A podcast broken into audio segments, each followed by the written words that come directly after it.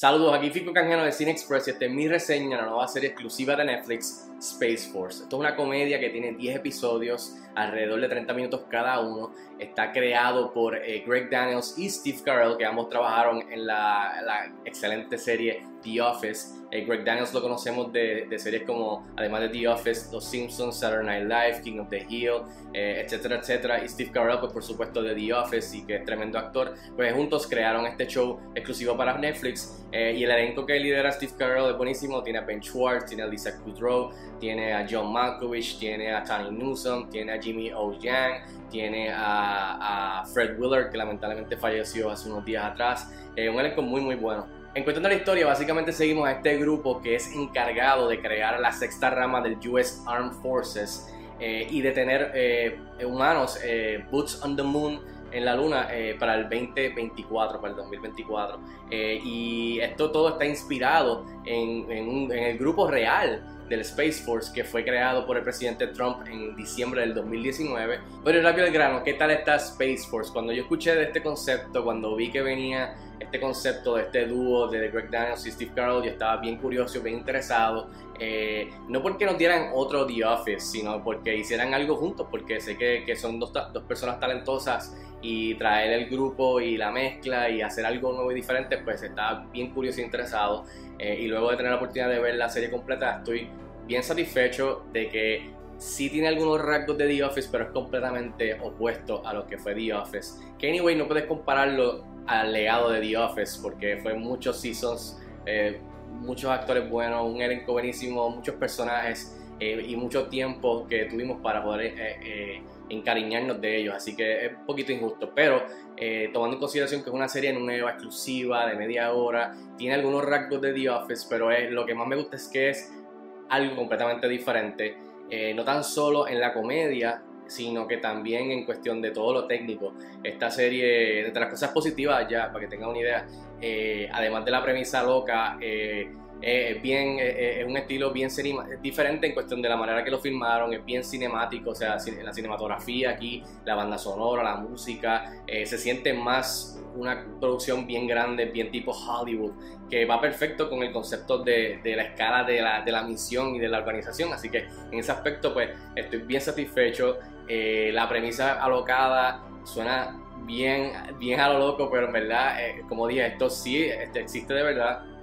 Eh, fue creada en el 2019 sobre el concepto de tomar esa, es algo que es real y entonces llevarle a un sentido absurdo, pero con respeto, pero al mismo tiempo relajándoselo, pero al mismo tiempo con respeto y seriedad, eh, con un poco de drama, pues eh, creo que fue una buena mezcla de, de la idea de en papel llevarlo a lo que hicieron con la serie. Así que, en verdad, bien satisfecho con la serie, me quedé con, me, me quedé con ganas de más, que eso siempre es muy bueno para una serie que está empezando. Eh, y me fui encariñando de los personajes poco a poco, cada uno con su mini arco, especialmente el arco que es obviamente el protagonista, que es el General Nerd, que es el Steve Carell. Así que en verdad, overall, muy satisfecho eh, con el producto final. Algo que por supuesto me gustó mucho fue la comedia, o sea, es una comedia inteligente, witty, snappy, bien seca, mucho, mucho sarcasmo.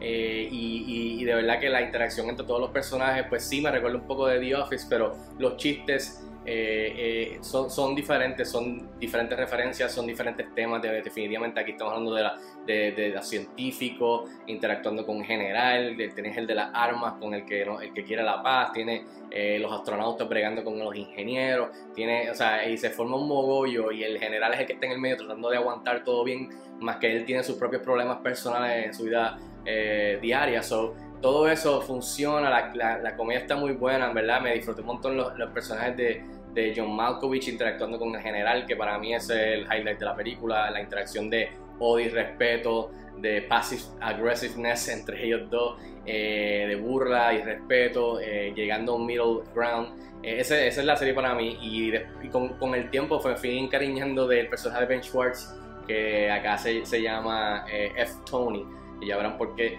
eh, y lo que representa en cuestión de, de, la vida real hoy día, eh, el concepto de su personaje. Así que hay muchos personajes bien wacky, otros un poco más serios. El, el, todos los jefes de las diferentes divisiones del ejército de los Estados Unidos está buenísimo, se presta para que vengan más actores, más comediantes.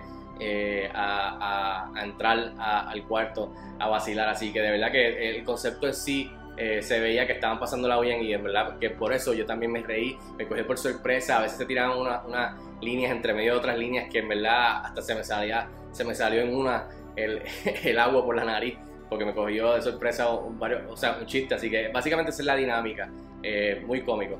Tengo que mencionar que del elenco completo que está chévere, el que brilla esta serie se la roba John Malkovich como Adrian Mallory, el doctor, el científico de, del rango más alto, digamos, de la organización, que tiene que bregar con todos estos anormales, eh, básicamente en la organización, incluyendo al personaje de Steve, de, Carell.